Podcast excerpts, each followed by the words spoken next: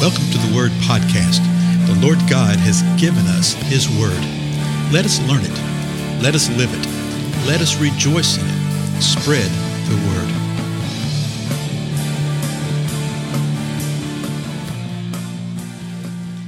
Blessings, everybody. I'm Dale. Thank you so much for joining with me today on the Word Podcast. Uh, we're continuing looking at that phrase, one another. As I said, it pops up a lot. Let's look at the end of First Corinthians. This is the last time that we actually see it. Um, uh, that phrase together. And it's actually sort of a, a, cute little thing. Sometimes people get sort of nervous, like, oh, what is this all about? And we'll get to it in just a second, but I want to sort of set the context as always in this. And Paul's closing the letter. We're in 1 Corinthians chapter 16. And beginning with verse 15, he says this Now I urge you, brethren, and then he makes this parenthetical statement. He says, I urge you, brethren, you know the household of Stephanus, Stephanus, that they were the first fruits of Achaia, and that they have devoted themselves for ministry to the saints. So he says, I urge you that you also be in subjection to such men and to everyone who helps in the work and labors.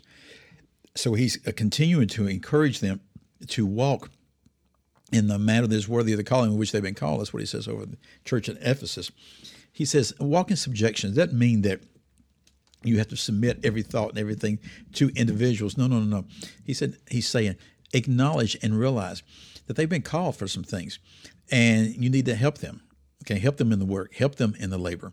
Then in verse 17, he says, I rejoice over the coming of Stephanus and Fortunatus and Achaicus, because they have supplied what was lacking on your part. And so these three right here had been sent as representatives from the church at Corinth, and had come to Paul, and had come and helped him. They had brought him some resources, brought him some money. Okay, brought him what he needed. And when Paul says things like supplied what was lacking on your part, that comes across in our language like, well, what an arrogant little cuss, right? No, it wasn't like that at all. Uh, he's just acknowledging, hey, there was there was something that was going to be done. There was something supposed to be done. It was lacking. It wasn't here now. You've made it up in full. Okay, it wasn't that he was demanding anything. You definitely see that in Second Corinthians because Paul did not take any money from them. Okay, uh, that's one of the major issues you see in Second Corinthians is after Paul leaves, other people come in, and these other folks, boy, they dressed good and they looked good and they were great orators, and um, they spoke of Jesus as being Messiah, but they had a Jesus plus gospel, Jesus plus the law type of thing that you see over in Galatians.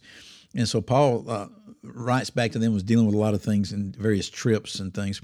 And he says, You know, I didn't take anything from you, and I'm not going to take anything from you now when I come. But here they had sent him something to help. And he says, I thank you for that.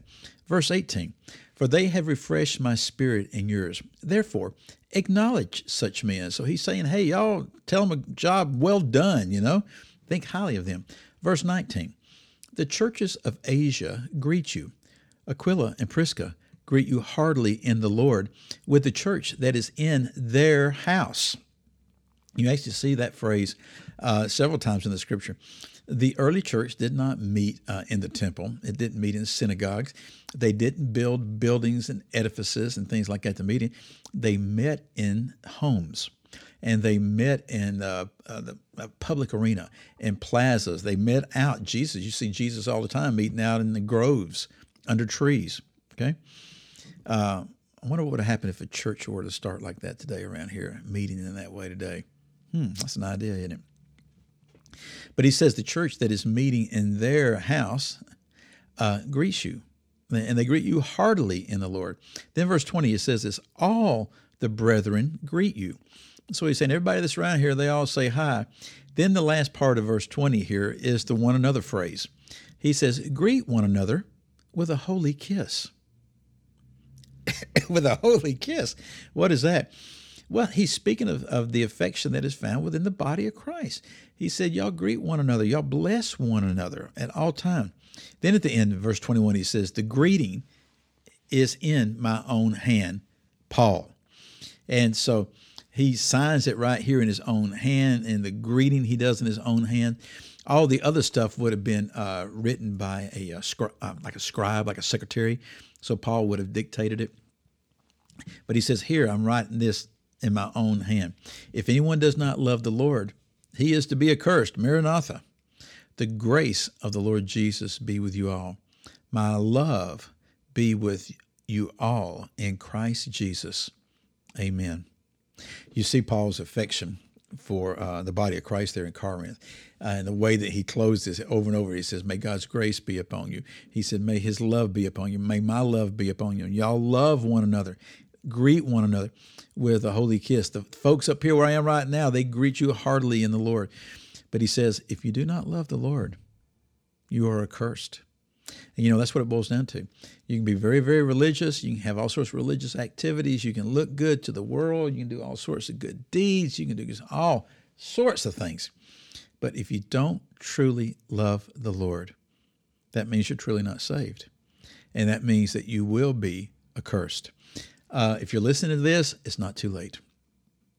Okay, it's not too late. Uh, today is the day to repent, confess, call upon the name of the Lord and you shall be saved if you do so and if you call upon him unto salvation. In other words, you truly mean it.